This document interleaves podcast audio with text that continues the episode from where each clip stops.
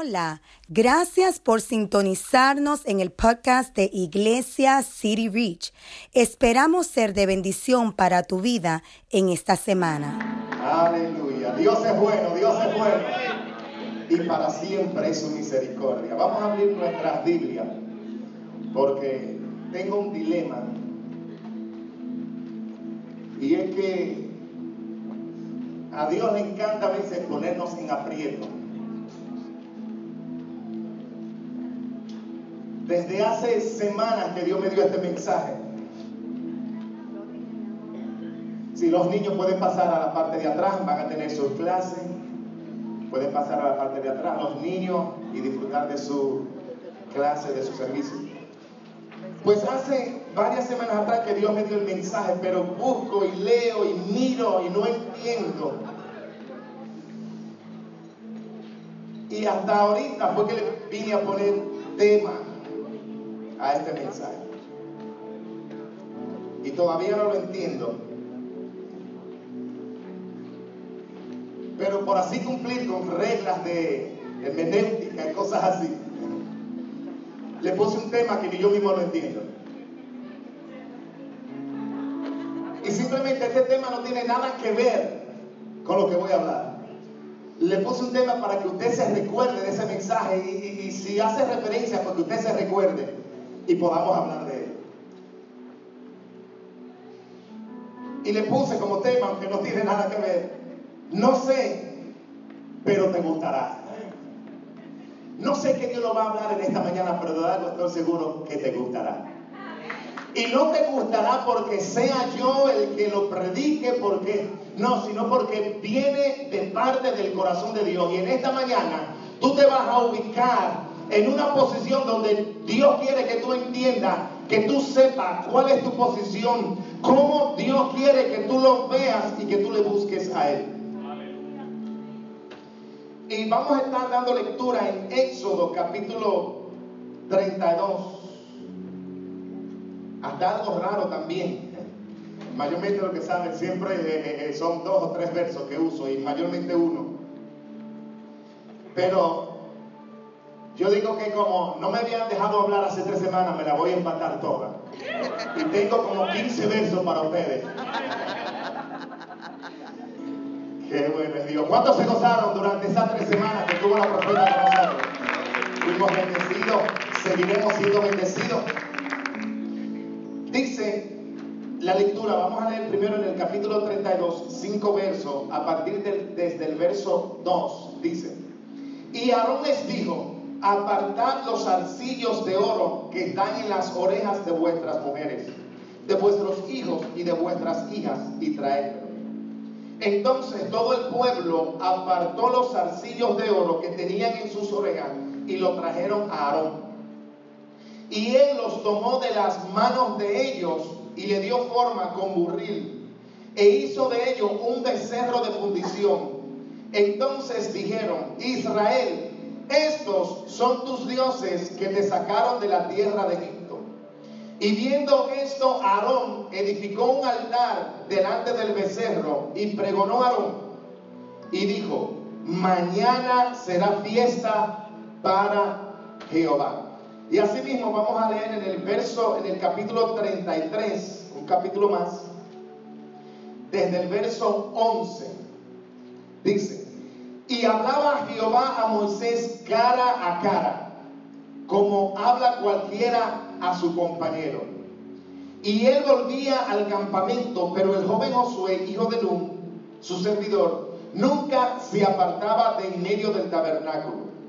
Y dijo Moisés a Jehová, mira, tú me dices a mí, saca a este pueblo, y no me has declarado a quién enviarás conmigo. Sin embargo, tú dices, yo te he conocido por tu nombre y has hallado también gracias en mis ojos. Ahora pues, si he hallado gracia en tus ojos, te ruego que me muestre ahora tu camino para que te conozca y halle gracia en tus ojos. Y mira que esta gente es pueblo tuyo.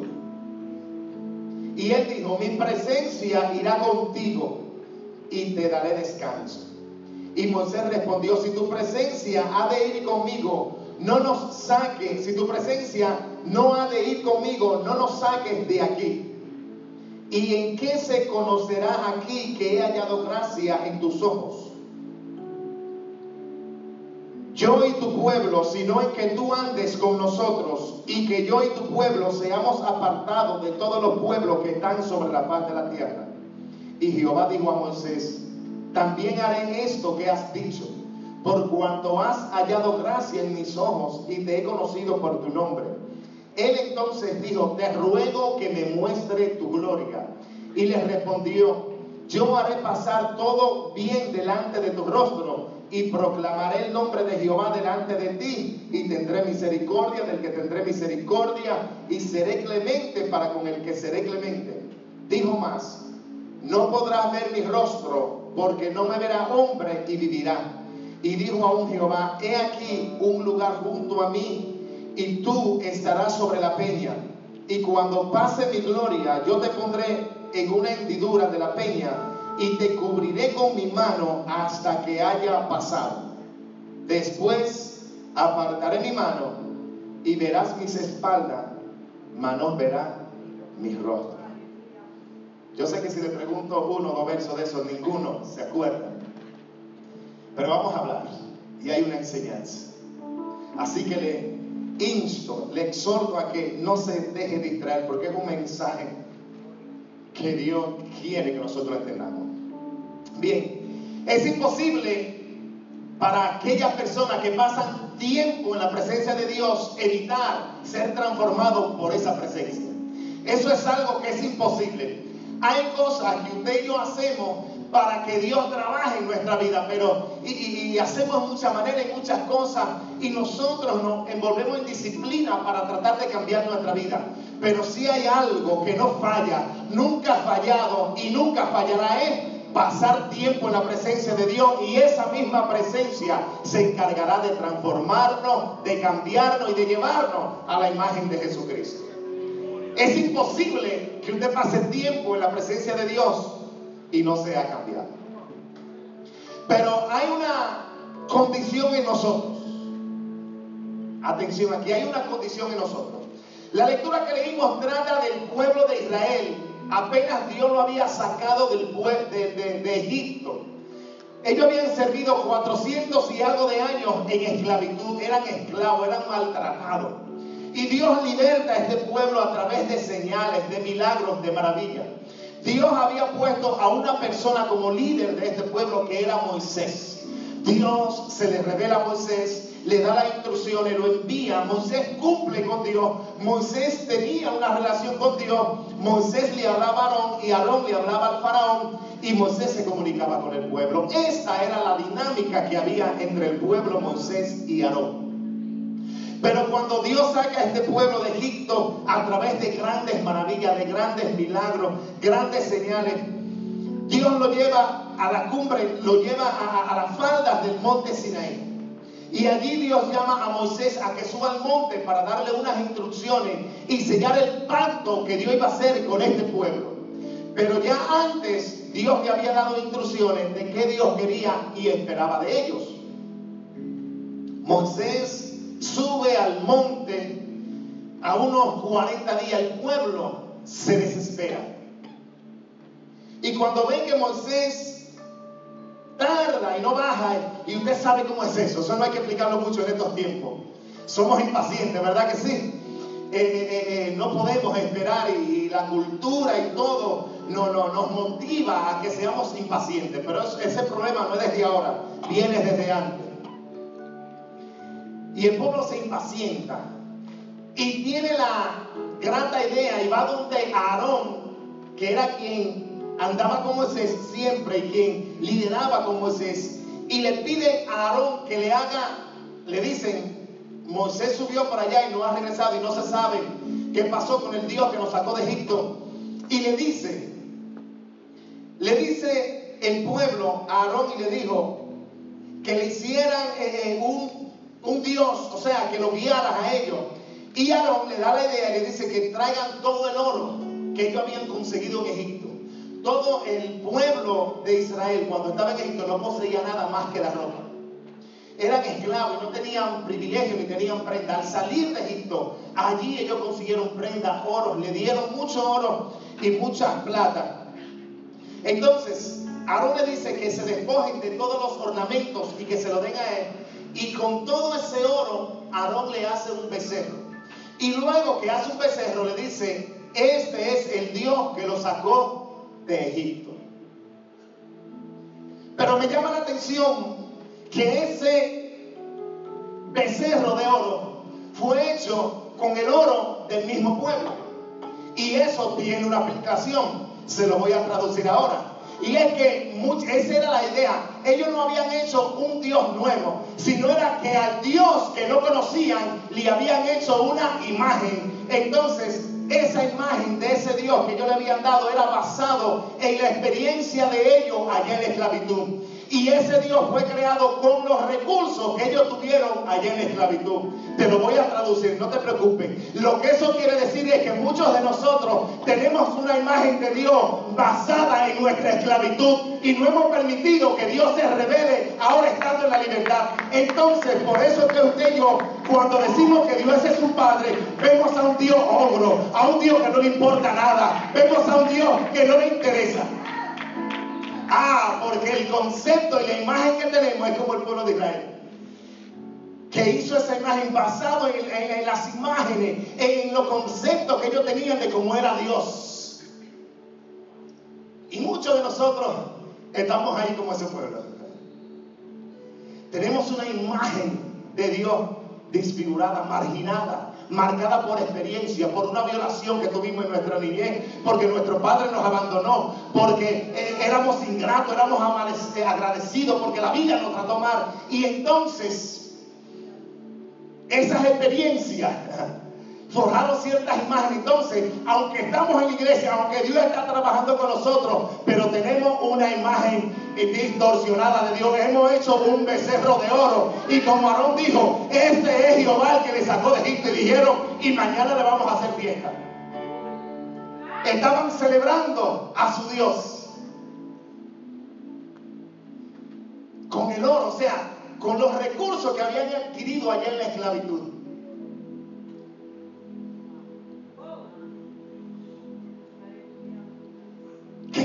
tú tienes de Dios? ¿Qué es Dios para ti? ¿Es ese padre abusador? ¿Es ese padre que nunca estuvo a tu lado? ¿Es ese padre que en el momento te abandonó? ¿Es ese esposo que le diste la confianza y te traicionó? ¿Es ese amigo que confiaste y se burló de ti? ¿Es esa ¿Qué imagen tú tienes de Dios?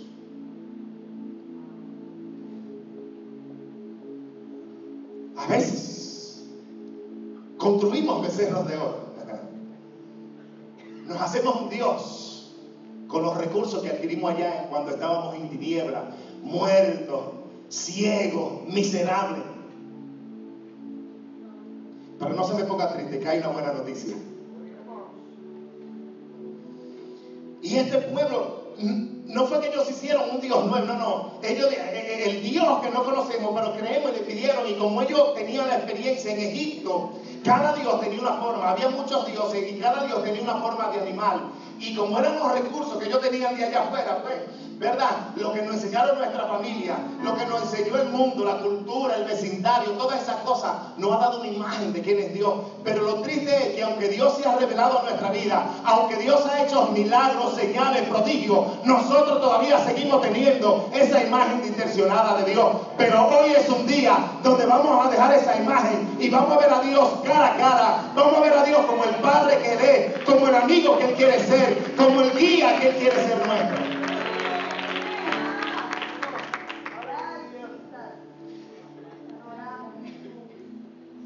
Le, dije, le dijo a Aarón,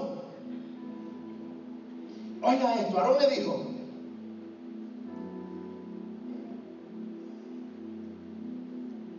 este, Israel, esto son tus dioses que te sacaron de la tierra de Egipto. Y dijo, mañana será fiesta a Jehová. ¿Entiendan eso? No era un Dios nuevo que dijeron, no. Era que, pero que estaban, y ya Dios le había dado las instrucciones, que no quería imágenes, ni de cosas creadas ni la tierra. Y muchas veces estamos así. Dios se nos revela, Dios ha hecho milagros, señales, pero todavía tenemos la imagen distorsionada de Dios. Pero hay un hombre que nos va a enseñar mucho y es ese Moisés. Porque en secuencia de eso, de que el pueblo estaba en pecado, aunque supuestamente estaba de que eh, eh, eh, se hizo una imagen de Dios porque querían que Dios lo guiara, pero lo estaban haciendo de la manera incorrecta, o sea, estaban haciendo algo correcto de la manera incorrecta. Yo no sé si muchas veces usted lo ha hecho, pero yo he estado ahí también. Yo sé lo que tengo que hacer, pero lo quiero hacer a mi manera. Y creo que porque le voy a dar adoración a Dios, no importa lo que yo hice en rebeldía, Dios lo va a aprobar. Pero quiero decirte, mi amado hermano, Dios no nos entreleza, mi amado hermano. Dios es muy grande, Dios es poderoso y nosotros somos los que le debemos a Él la obediencia y la fidelidad. Pero hemos estado ahí.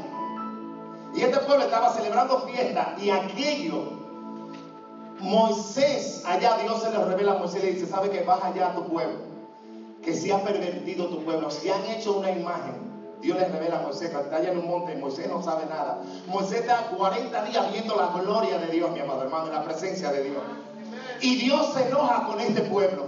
Moisés baja, hubo una mortandad, hubieron muerte del pueblo por esto. Moisés cuando baja y ve esta aberración, rompe las dos tablas de la ley. Y este pueblo eh, eh, eh, entra en pánico, mi amado hermano. ¿Por qué? Porque ellos entendieron por la mortandad que hubo que Dios estaba enojado.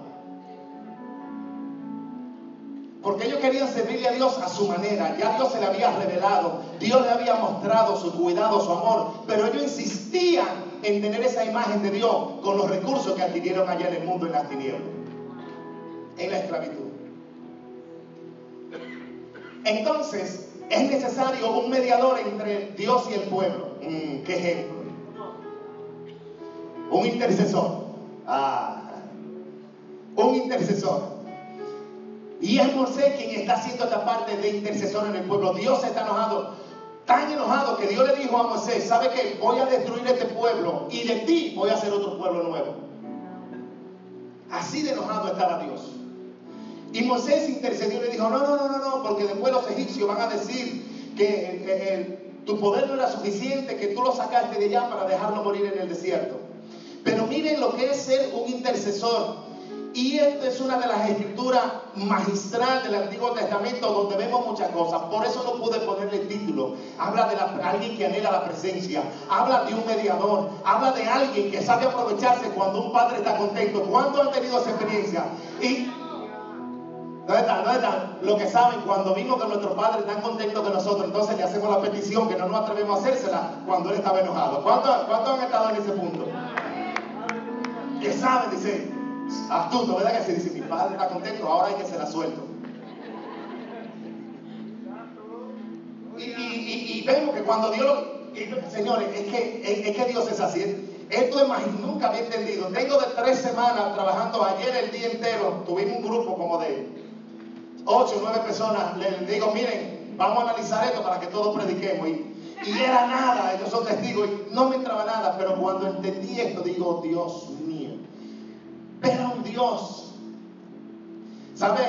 ¿Sabe qué actitud toma Dios ahí? ¿Sabe nosotros los padres como cuando uno de los hijos no hace algo malo, pero como que lo queremos que mandarle mensaje a todos? Ustedes lo han hecho, ¿verdad que sí? Uno de los hijos es el que... Ah, pero nosotros como que ponemos la cara como para, para que el mensaje le llegue a todos. Y Moisés habla con Dios y le dice, eso voy a hacer. Y mira, te pido que haga esto. Sí, está bien, lo haré. Pero Moisés se aprovecha. Y cuando le pide algo que ve que Dios se lo concede, vuelve y le pide otro, otro nivel. Mira lo que dice. Sé que no lo entendiste cuando lo leímos, pero mira, te lo voy a leer. Mediador, mira el poder de un mediador. Moisés está haciendo este papel de ser un mediador. Dice, y hablaba Jehová a Moisés cara a cara, como habla cualquiera a su compañero. Una relación de amigos tenían. Y él volvía al campamento, pero el joven Josué, hijo de Nun, su servidor, nunca se apartaba de en medio del tabernáculo. Lo que pasó fue que, ¿sabe lo que hizo Moisés? Moisés entendió que Dios estaba enojado con el pueblo. Y el campamento, que era símbolo de que la presencia de Dios estaba en el pueblo, dentro del pueblo. Moisés llegó y lo quitó del medio del pueblo y lo puso en las afueras. ¿Sabe de qué es tipología eso? De la pérdida de identidad.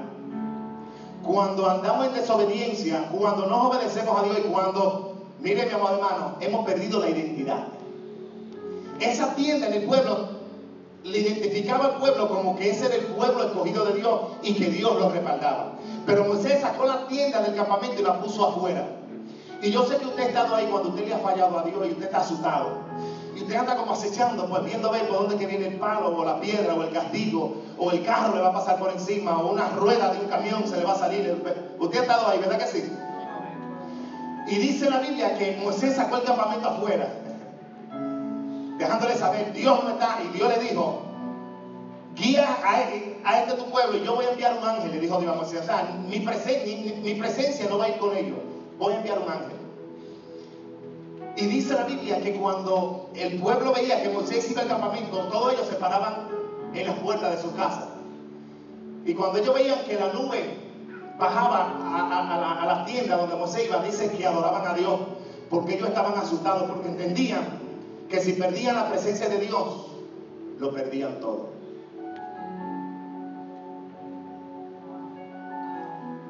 Y usted ha estado en esa situación cuando le hemos fallado a Dios y, tenemos esa ansiedad y, y, Dios, ¿qué va a pasar con nuestra vida? Y ahora que lo perdí todo. Es incómodo estar así. Pero es una decisión. Y dice Dios cara a cara, habla de la relación. No era que Moisés veía a Dios. Jesús dijo, nunca nadie, ningún hombre ha visto a Dios jamás, dijo Jesús. Jesús fue quien, el único que ha visto a Dios y en Jesús nosotros lo podemos ver. Lo que dice el texto cuando dice cara a cara era de la intimidad. ¿Cuántos saben que nuestro rostro es el espejo del alma? ¿Verdad que si por nuestro rostro usted puede saber si hay amargura en nosotros?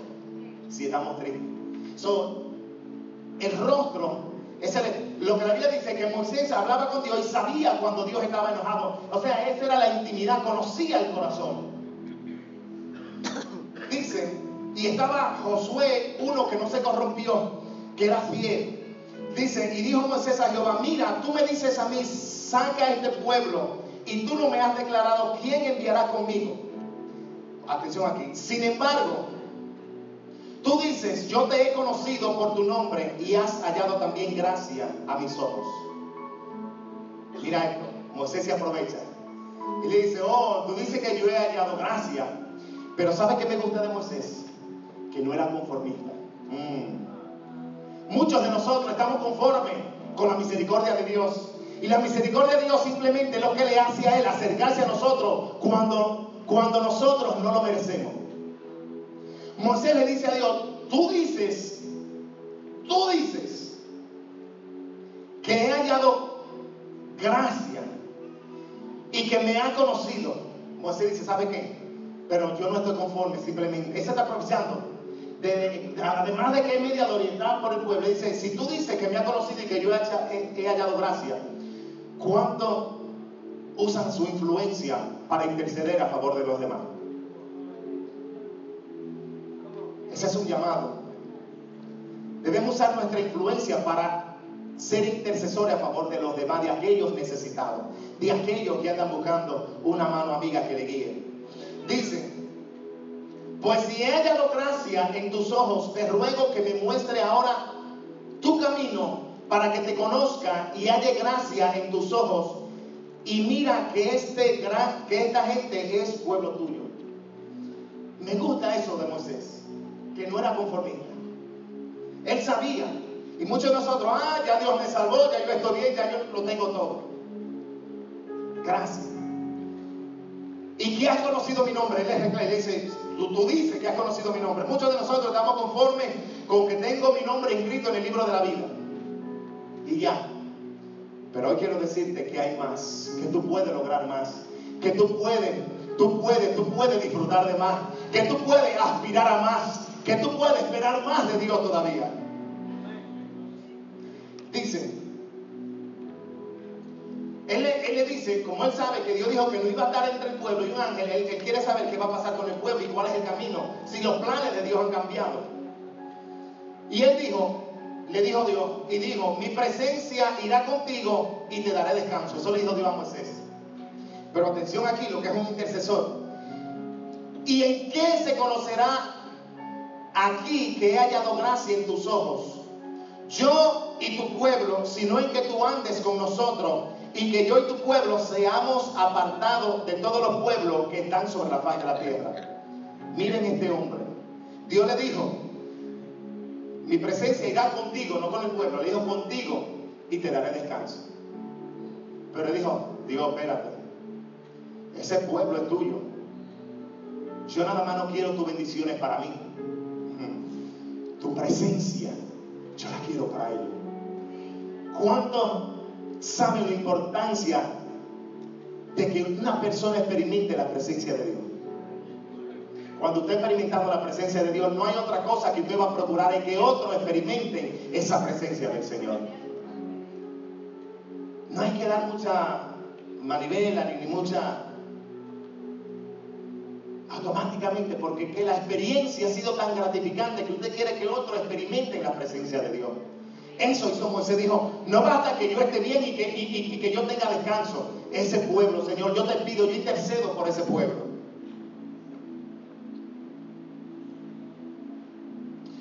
Dice, y él dice, o sea, miren aquí el verso 17, y Jehová dijo a Moisés, también haré esto que has dicho, por cuanto has hallado gracia en mis ojos.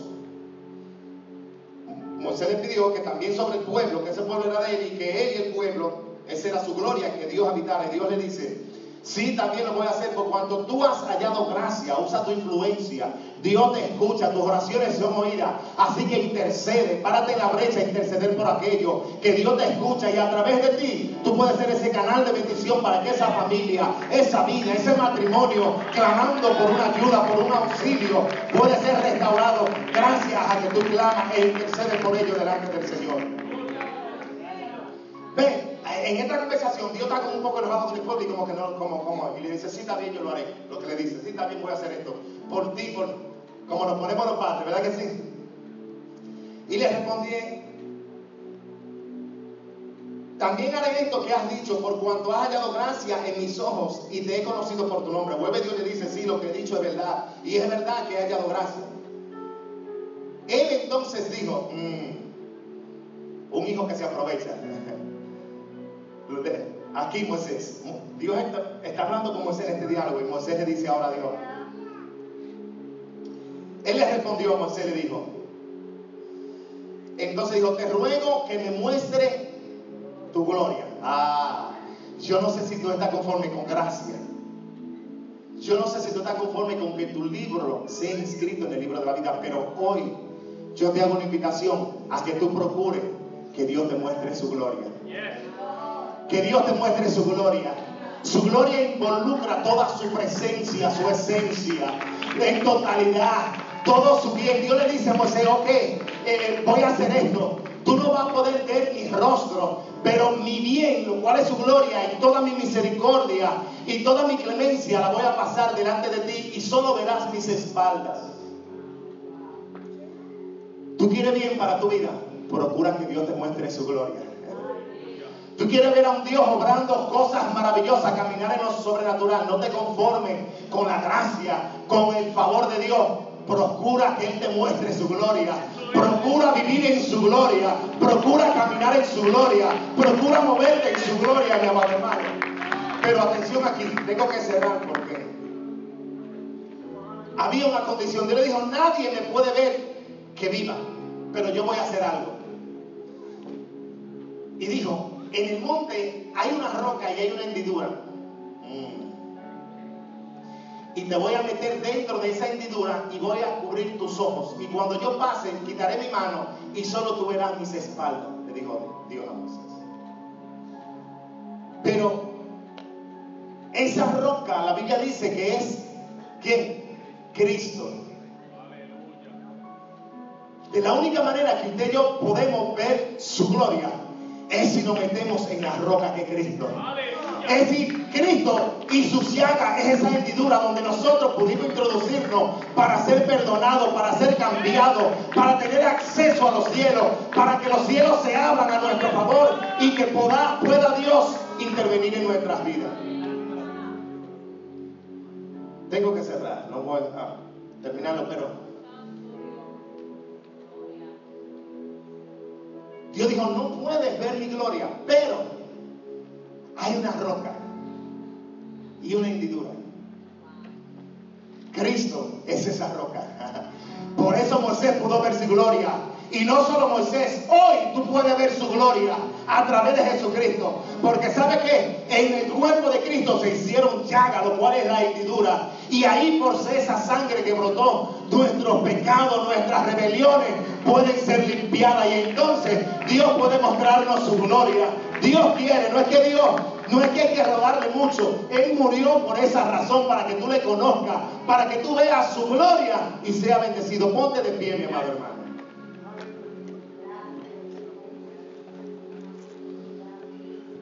faltó el punto de la presencia, pero es en otro día. Su gloria. No te conformes con la gracia, y es tremendo. Nos estamos menospreciando. Y el favor de Dios. Pero Moisés dijo, yo me atrevo todavía por algo más. Muéstrame tu gloria. Muéstrame tu gloria. Ah, y, y era alguien, oiga, oiga esto. Era alguien que hablaba con Dios cara a cara. Ah, yo no sé, no es poca cosa saber que él hablaba con Dios cara a cara. Pero él dijo, ¿sabes qué? Todavía estoy satisfecho. Todavía me siento insatisfecho. Yo sé que hay más. Y ¿sabes qué, mi amado hermano? Oye, oye, atención aquí. Hay veces que a Dios le gusta que nosotros lo pongamos en una encrucijada y que lo forcemos para Él darnos. Dios es como que a veces se hace como, como el, el de robar pero es para, para, para, ver si de verdad lo queremos.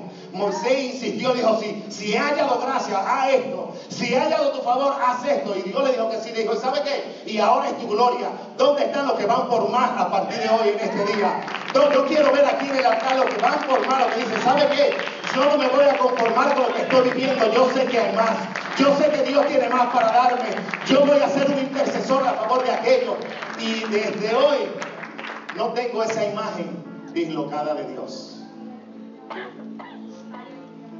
Si hubiese alguien en esta mañana que no conoce de Dios, que no ha confesado a Jesús como su Señor y Salvador, levante su mano. Quisiera que levante su mano. Alguien que haya entendido que solamente escondido en esa roca, metido en esa roca, podrá ver la gloria de Dios. Amén. Amén. Repita conmigo esa oración. Señor Jesús. Señor Jesús. Te doy gracias. Te doy gracias. Tú moriste por mi pecado. Tú moriste por mi pecado. Eres el sacrificio perfecto que el Padre suplió por mi rebelión. Te recibo. Te acepto. Te hago mi Salvador. Mi Señor. Porque solo así veré la gloria de Dios. Y yo quiero esa gloria para mi vida. Quiero conocerte. Quiero sentirte. Quiero ser tu hijo. Perdona mis pecados. Si has hecho esta oración, eres un hijo Gracias por sintonizarnos. Esperamos que este mensaje haya sido de bendición para tu vida. Favor de compartir este mensaje y suscribirte en iTunes y a través de todas las plataformas disponibles. Bendiciones.